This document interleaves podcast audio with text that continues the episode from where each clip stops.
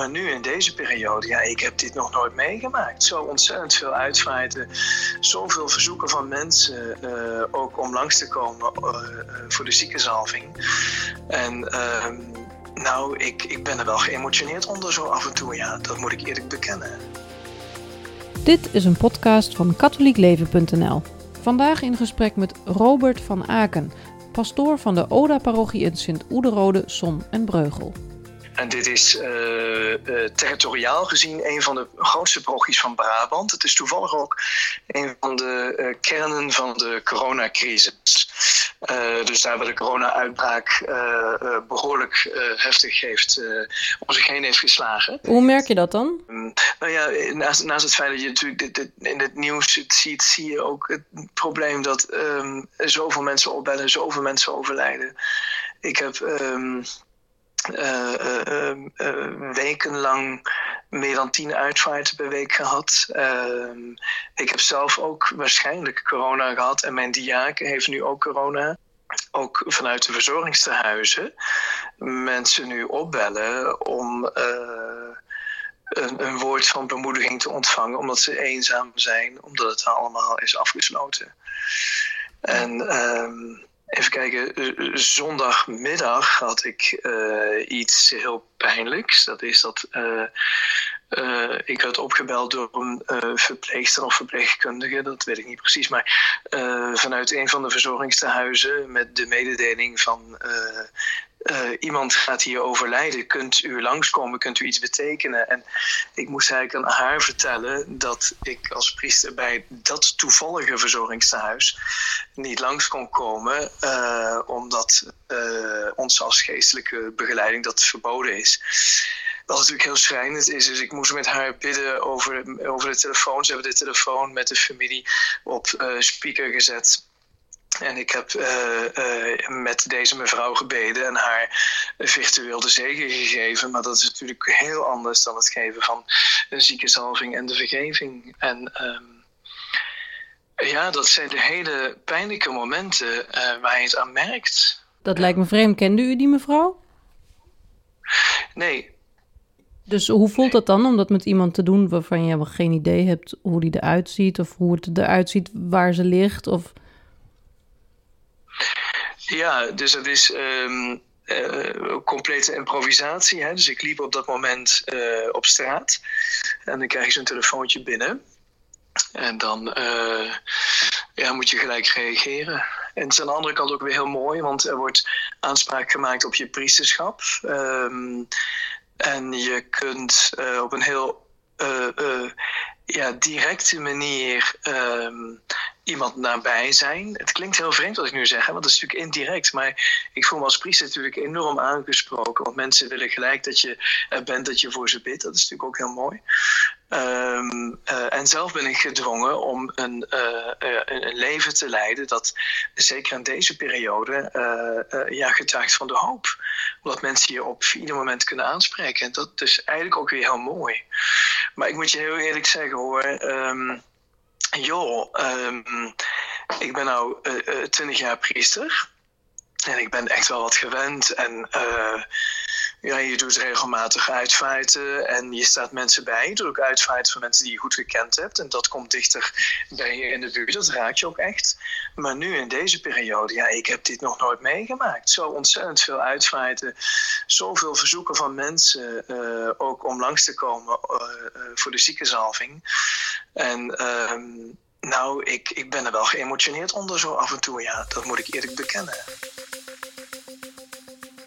Wat was je aan het doen? Oh, ik, ik, ik ben eigenlijk de uitvaart aan het afronden. Uh, de indeling voor de uitvaart, die ik net eigenlijk aan de familie heb doorgemaild. En uh, er zijn uh, op dit moment nog wel wat uitvaarten. En deze uitvaart uh, is bijzonder um, en bijzonder pijnlijk, zullen we maar zeggen. omdat het een van mijn kosters betreft, die is overleden. En dus ik heb net de familie aan de lijn gehad en we hebben een indeling gemaakt voor de uitvaart dat een stuk soberder is dan een normale uitvaartplechtigheid. Deze uh, geliefde mens uh, met zijn eigen typische karakter, die uh, heeft ergens zo, ik, dat is inmiddels een kleine maand geleden, en misschien is het drieënhalve week, zoiets. Uh, uh, hadden wij een heel gesprek achter in de kerk. En uh, daar gaf hij ook al aan dat hij verkouden was en hij was aan het hoesten. En ehm, het was net in het begin uh, van uh, eigenlijk dat in de media kwam dat het uh, verstandig is om afstand met elkaar te houden en verstandig is om in je elleboog te hoesten, maar helemaal in het begin. Mm -hmm. En wij keken hem aan en ik zei nou, pas maar op, wie weet heb je corona en dat zeg je dan met een knipoog en ga het bed in. En nou, hij is inderdaad het bed ingegaan um, en een paar dagen later is hij opgenomen op het IC. Ehm, ja. Dus dan ben, je, dan ben je je grapje toch snel weer kwijt waarschijnlijk. Want iedereen maakt er natuurlijk de hele dag grapjes over. Ja, inderdaad. Um, en in het begin denk je van, oh, hij slaat er zich wel doorheen. Want heel eerlijk gezegd, het is een boom van een kerel, hè? Hmm. Hij heeft uh, echt armen die zijn uh, twee keer zo breed als de mijne. um, uh, ja, echt een man die midden in het leven staat en vroeger taxichauffeur geweest, heeft gehandicapten rondgereden, hij van het ziekenbezoek en zo. heel veel mensen opgetild, dus en rolstoelen en dergelijke. Ja, dat is een stevige vent. En um, ja, van hem, hij is nog, ik bedoel, ik, ik, ik, ik heb hem nog nooit ziek gezien. dus dat geeft het ook al aan. En uh, dus iedereen dacht, oh, hij trekt zich er wel doorheen. Ja. En dus dit is keihard als er nou gebeurt, absoluut, ja. ja.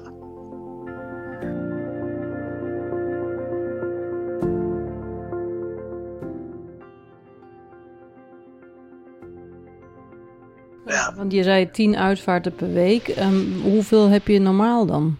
Als we niet met een coronavirus bezig zijn. Ja, dat ligt ergens in een gemiddelde van twee per week. Um, en die kunnen we dan heel netjes um, onder ons pastoraal team uh, uh, verdelen. Mm, en, en, ja, nu was het dan ook nog zo dat ik zelf corona had. Uh, vlak daarna kreeg mijn diaken het ook. En ik heb een pastoraal team van vijf mensen. Dat is dus een groot team. Uh, dan, zijn, dan zijn er nog maar drie over die iets kunnen doen. Ja, het punt dus is dat um, uh, één diaken van mij een heel stuk verderop woont en zelf docent is. Uh, hij is onbezoldigd, dus hij was ook niet beschikbaar om uitvaarten te doen. Degene die overbleven was mijn kapelaan en mijn pastoraal werkster. En ik heb aan de bisschop gevraagd, want in dit bisdom is het zo dat pastoraal werkenden normaal geen uitvaarten kunnen doen. Ehm, en ik heb aan de bisschop gevraagd om haar hier nu wel toestemming te geven, wat ik heb gekregen. Um, en uh, aan mijn collega gevraagd, dus er zijn uh, gelukkig nog wat emeritidiakens hier, uh, om ook bij te springen, wat ze eigenlijk allemaal hebben gedaan. Dus het is heel mooi om te zien dat we elkaar helpen. Um, maar het is natuurlijk heel erg triest dat er zoveel mensen tegelijkertijd overlijden. Ja, ik kan me voorstellen dat het een hele rare tijd is. dat, had je zelf had je het niet zo heel erg? Of... Oh, eh, de corona Cor Nee, gelukkig niet. Dat betekent, uh, uh, uh, ja, dat wordt in de volksmond dan de mild genoemd, hè, maar ehm, dat is gewoon dat je een week niet goed bent en vijf dagen pijn op de borst en wat ademhalingsmoeilijkheden. en daarna had ik eigenlijk nog wel een week nodig om bij te komen, gewoon van vermoeidheid.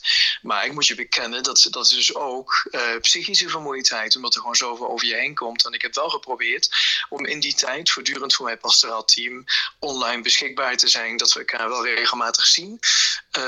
voor kleine vergaderingen en ik heb geprobeerd om met uh, een zekere Anne, dat is de secretaresse hier, een schat van een vrouw, om te proberen de uitvaarten te coördineren en dus ook alle families te spreken. En dat betekent dat, dat je ziek bent en toch nog families spreekt. En hoe, hoe weinig het dan ook is, want er komt niet heel veel uit mij. Dus als je echt niet lekker bent, dan dat is ook niet zo verstandig om dat te doen. Maar ik, ik voelde dus wel de druk, zullen we maar zeggen. Maar ik moet je eerlijk zeggen, heel veel lof voor, voor, uh, voor um, niet alleen mijn team, hè, want ze hebben het heel goed gedaan, maar ook mensen rondom mij heen. En uh, voor de Progianen, hoe ze elkaar opvangen. Dat vind ik heel mooi aan deze regio. Dus um, ik zie ook wel het verschil tussen wat er hier nu gebeurt en wat er allemaal zo over ons heen komt. En uh, in andere delen van Nederland, waar uh, het ook veel minder zichtbaar is. Dat mensen worden opgenomen op het IC en dat er zoveel leed is. Mm. Dus daar zijn de reacties dan ook heel anders. Maar hier in deze omgeving zie ik dat mensen uh, kaartjes bij elkaar in de bus stoppen. Dat mensen uh, bij elkaar bloemen laten bezorgen. Uh, dat ze elkaar meer appen, meer bellen. Dat vind ik heel erg mooi om te. Ik had ze echt geraakt door. Enkele mensen van mijn progiebestuur belden me ook regelmatig op. Gewoon met de vraag: hoe is het met je? Tuurlijk wilden ze ook weten, ze ook dat ik dat de vraag aan hen stelde, dus met jou. Dat is natuurlijk heel mooi dat mensen dat doen, dat ze elkaar meer bellen. En dat de betrokkenheid eigenlijk heel groot is. Ja. Um, je was nu net een uh, uitvaart aan het voorbereiden. Dat doe je dan thuis. En hoe, hoe werkt dat? Ik heb hier um, in het begin van de, de crisis alles op een rij gezet op verzoek van mijn pastoraal team. En uh, ook een klein overzichtje gemaakt van hoe dan de uitvaart eruit komt te zien. Dat is voor ons al natuurlijk een stuk gemakkelijker. Uh, want dat kun je dan ook aan de collega's die dat dan allemaal ook bijstaan doormailen. En waar het op neerkomt, de Nederlandse bisschoppen hebben, uh, ieder bisdom doet het een beetje anders. Dus bisdom Haarlem Amsterdam hebben echt hele korte uh, uitvaarten. En de Nederlandse bisschoppen, uh, de anderen hebben eigenlijk. Um, het bij algemene termen gelaten. Zoals een, een, een korte uitvaart, uh, geen communieuitreiking, al anderhalve meter afstand. En um, hier hebben we het eigenlijk zo gedaan dat we via uh, Skype of Zoom of telefoon uh, contact hebben met de mensen. Want de familie is er niet bij? Jawel, de familie is wel bij de uitvaart, maar um, daar zitten wat, ja, wat restricties aan. Hè? Dus van het RIVM gewoon. Dat betekent als je zelf ziekteverschijnselen hebt, dan ben je er niet bij. en dat is natuurlijk pijnlijk, want dat, laten we eerlijk zijn, als er een corona-uitvaart is, zoals we het maar gewoon noemen in de volksmond, dan zien we ook dat. Um, uh, is in 9 van de 10 gevallen zo is dat de familie besmet is. Omdat zij lang zijn geweest bij, de, bij degene uh, uh, die is overleden. Mm. hand hebben vastgehouden of wat dan ook. Hè. En in ieder geval spullen in de huiskamer ook. Um, en nou, wat, het dan, wat het dan betekent voor, voor ons als parochie... is dat we een korte woorddienst hebben met... Ehm, Ehm, een absolute aan het eind, dus de laatste aanbeveling ten afscheid. En um, na de viering de ambo met Dettel afnemen, de microfoon schoonmaken en um, de, uh, de kerkbanken. Dus we hebben ze ingedeeld dat mensen in één bepaalde hoek gaan zitten, want dat zijn er nooit meer dan 29. Dat ze die kerkbanken ook allemaal afnemen. En dit is nog een heel gedoe. Um, uh, maar dit moet je ook wel doen, want uh, daarna komt de volgende uitvaart en die mensen hebben daar allemaal gezeten. Snap je? Ja, ja het is dus heel erg lastig.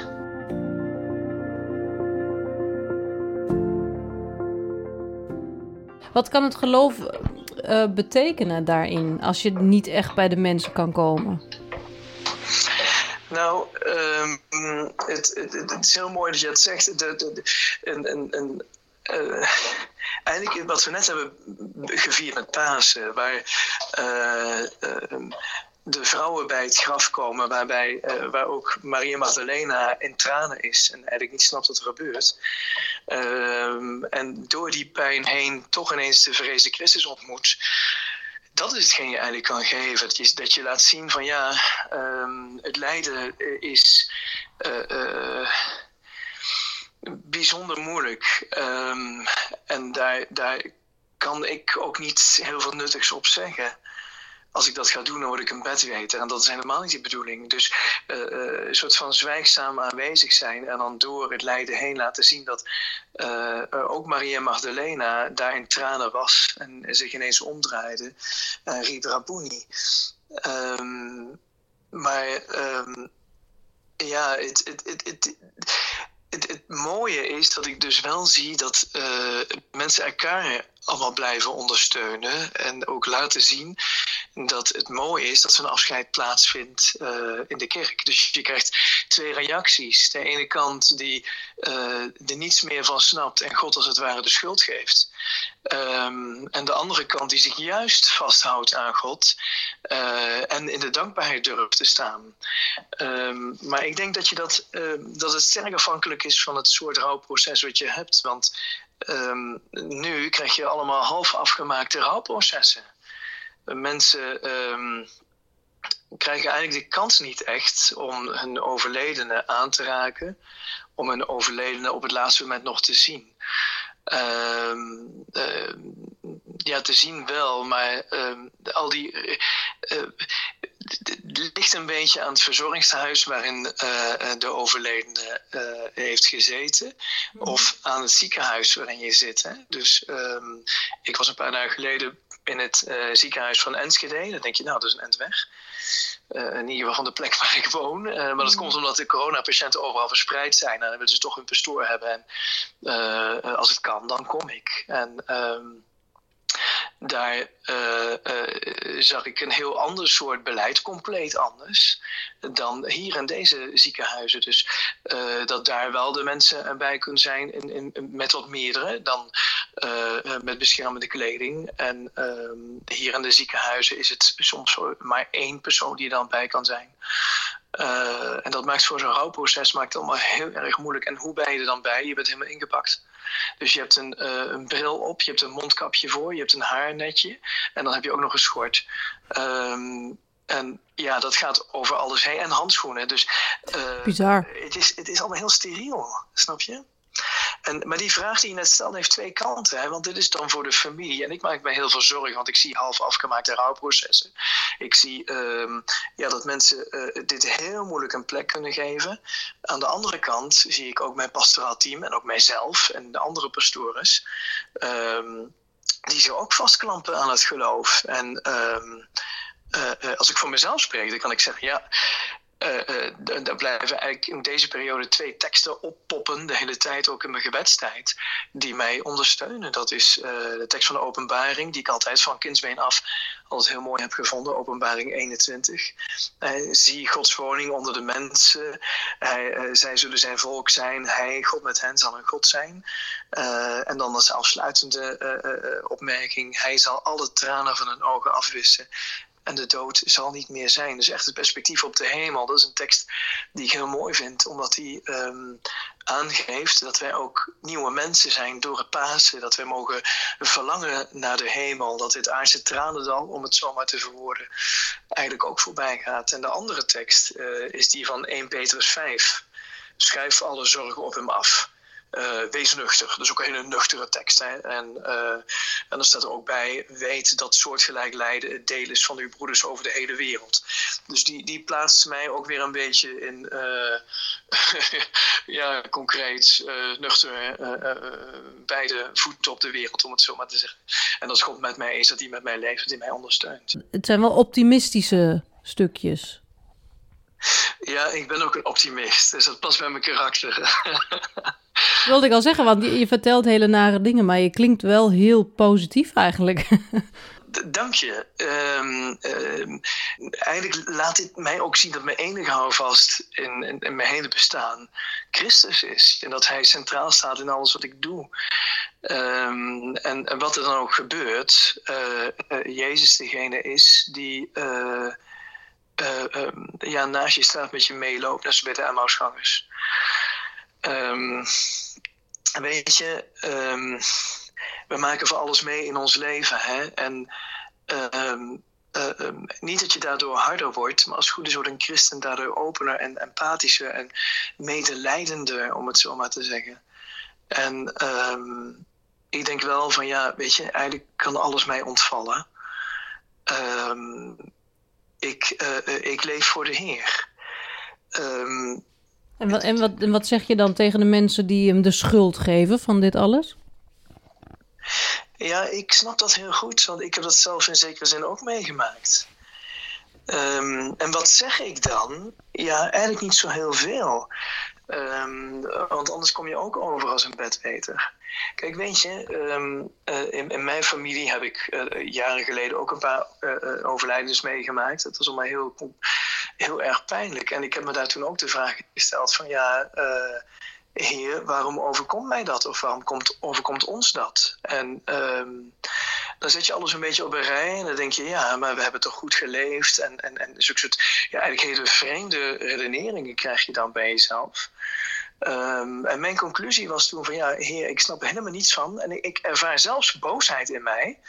Um, maar ik weet ook dat het uw schuld niet is, omdat ik in en in geloof dat u goed bent. Dat u een God van leven bent, dat u barmhartig bent. Alleen wat er nu gebeurt, kan ik niet matchen met mijn, met mijn beeld. Dus ik denk ook niet dat het, dat het uw schuld is, maar, maar toch ben ik boos. Dus um, uh, heel rationeel is het eigenlijk niet. Het klopt niet helemaal in je hoofd op dat moment.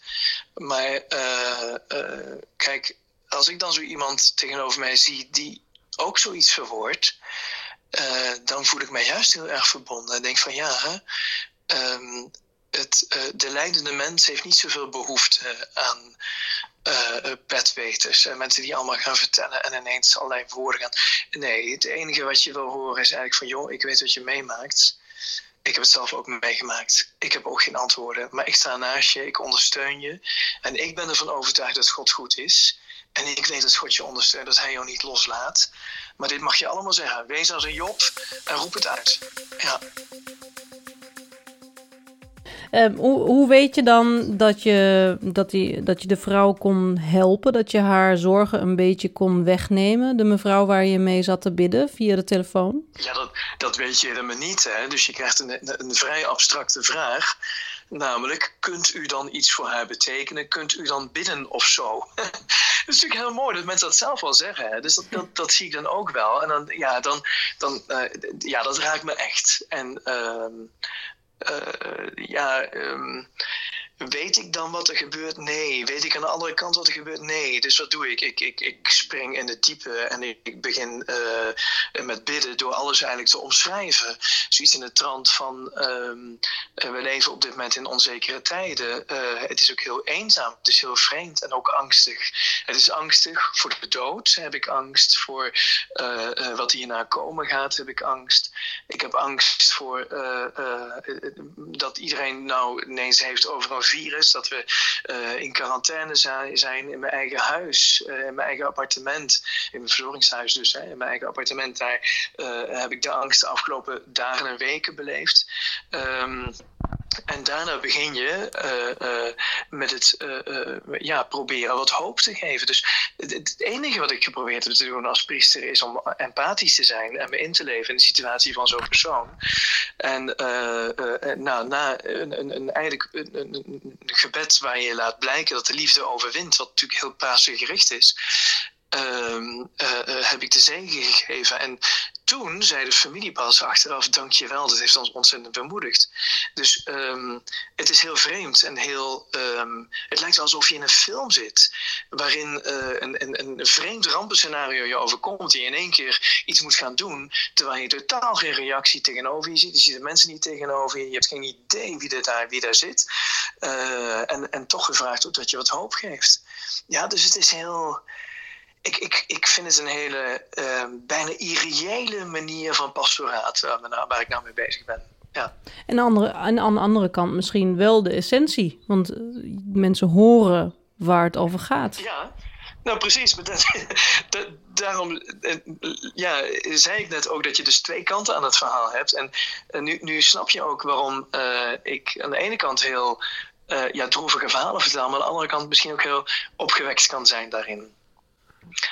Um, het is een, um, uh, uh, uh, een, een, tijd waarin wij als christenen opnieuw mogen herontdekken wie wij eigenlijk zijn en in hoeverre wij um, ons, ons vastklampen aan het eeuwige.